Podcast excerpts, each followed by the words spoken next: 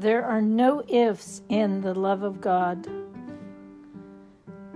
In Jeremiah 31, verse 3, the Lord hath appeared of old unto me, saying, Yea, I have loved you with an everlasting love. Therefore, with loving kindness have I drawn you. When God said this, the nation of Israel was worshiping idols. He did not say, I will love you if you get right. He did not say, I will love you if you stop worshiping idols. No, God said, I have loved you with an everlasting love. There are so many ifs in our relationships, so many ifs that hinder mental and emotional healing, and that sometimes stop physical healing. But God doesn't say, I will love you if. He says, I have loved you even while you were out there. Didn't the Father love the prodigal son while his son was out there, so to speak, out there in the pig pen, out there in the far country, just as much as when he was right at home? Yes, he did. The Father's love didn't change when the prodigal was living in sin. His love just waited patiently to give his son grace. And when his volition decided it was time to go back home, just as he was, the prodigal received forgiveness and he received cleansing. The father gave him a ring, he gave him a robe, and he gave him new shoes and a welcome home party. They killed the fatted calf for the celebration, and it all happened because the son came home just as he was. Luke 15, verse 11 through 24. So think of all that has happened in society. Consider the depths of sin going on today. Consider the terrible dysfunction in families and individuals. With all that goes on, the greatest thing the human race needs is to understand how much God loves us.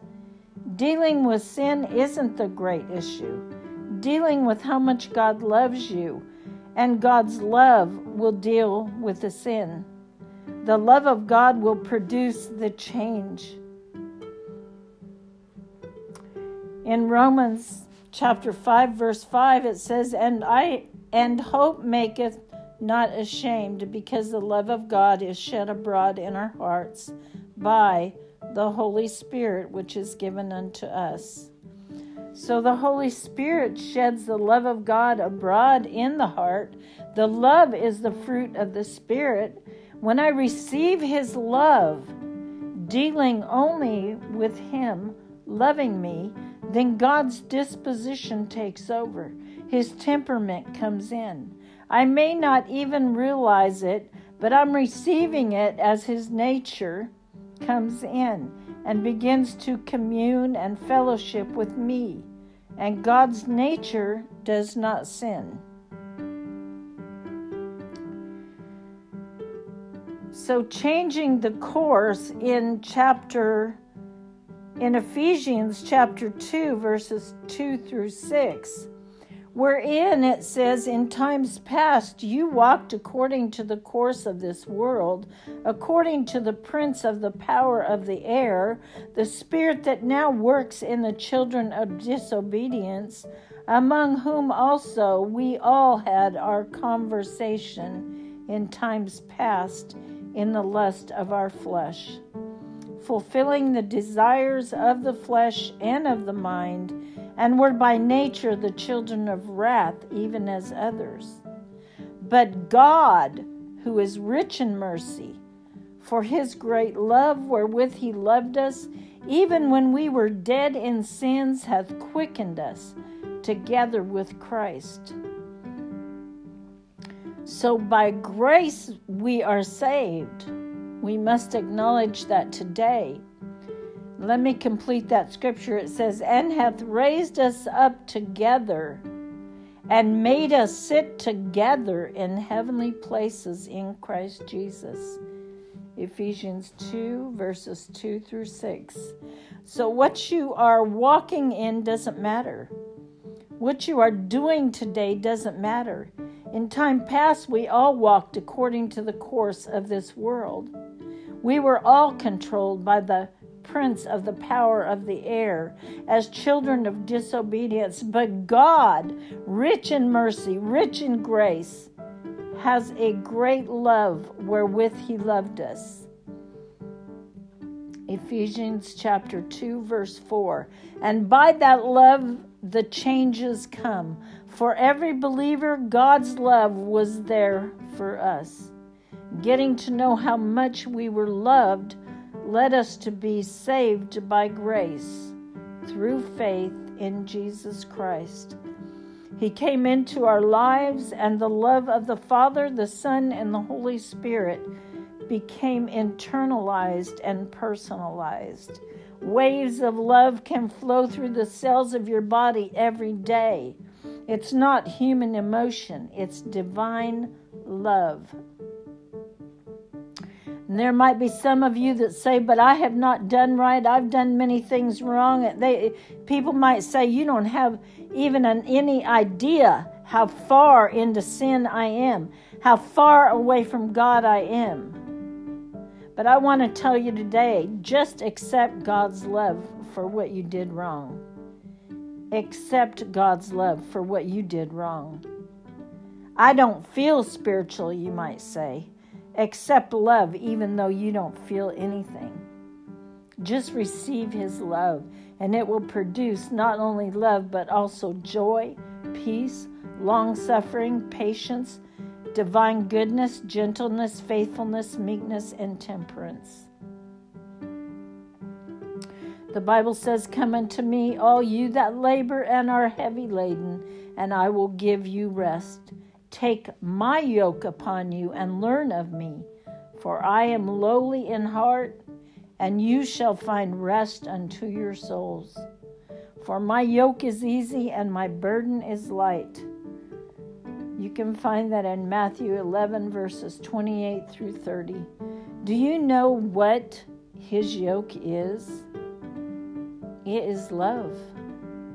When I take his yoke upon me, I am simply choosing to take his love upon me. Herein is love, the Bible says, not that we loved God, but that He loved us and sent His Son to be the propitiation for our sins. It goes on to say, We love Him because He first loved us. See 1 John 4, verses 10 and 19. No wonder His yoke is easy no wonder learning of him produces rest unto my soul. The Father is resting in his love. I take the yoke, I let Jesus love me just as I am, and then he produces that change in me because of the power of love. The dynamics of love, the faith of love, the grace of love, and the presence of love. At last, the change comes and I am healed. I want to encourage you today to first love yourself. There is no order to God's love. I'm I'm not to love others first. I'm to love myself first. I cannot even love God unless I love myself. I must let God love me. That's the way it goes. First, I let God love me. Second, I love myself. Third, I love God. And finally, I am very free to love you and everyone else, even my enemies. And when you love yourself, there comes a new self image, a new self awareness.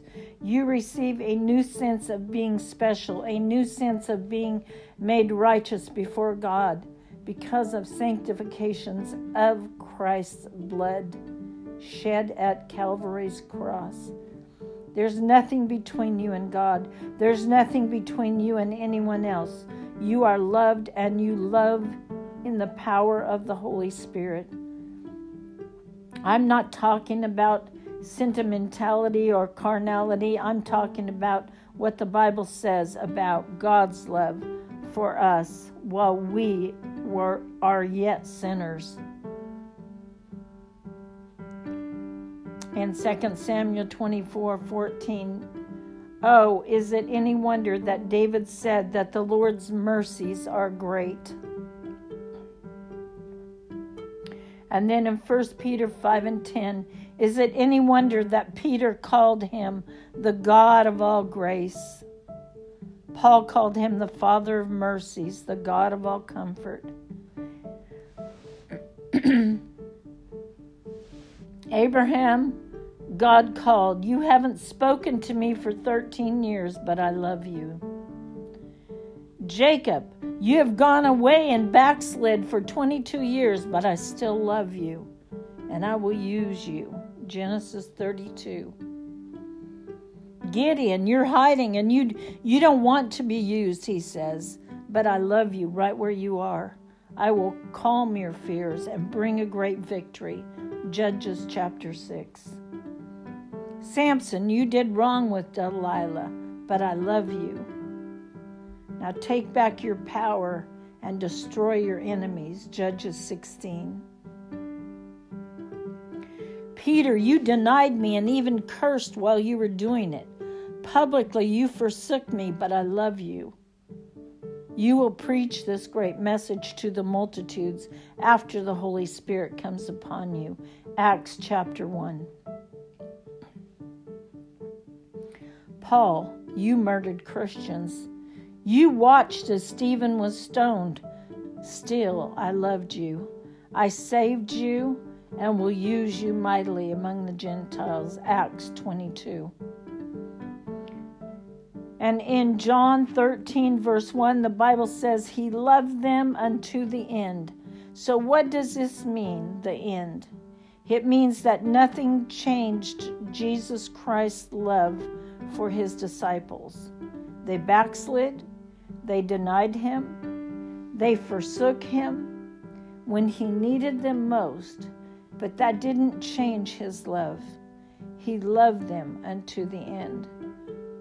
So will he love you and I unto the end? I surely think he will. Amen.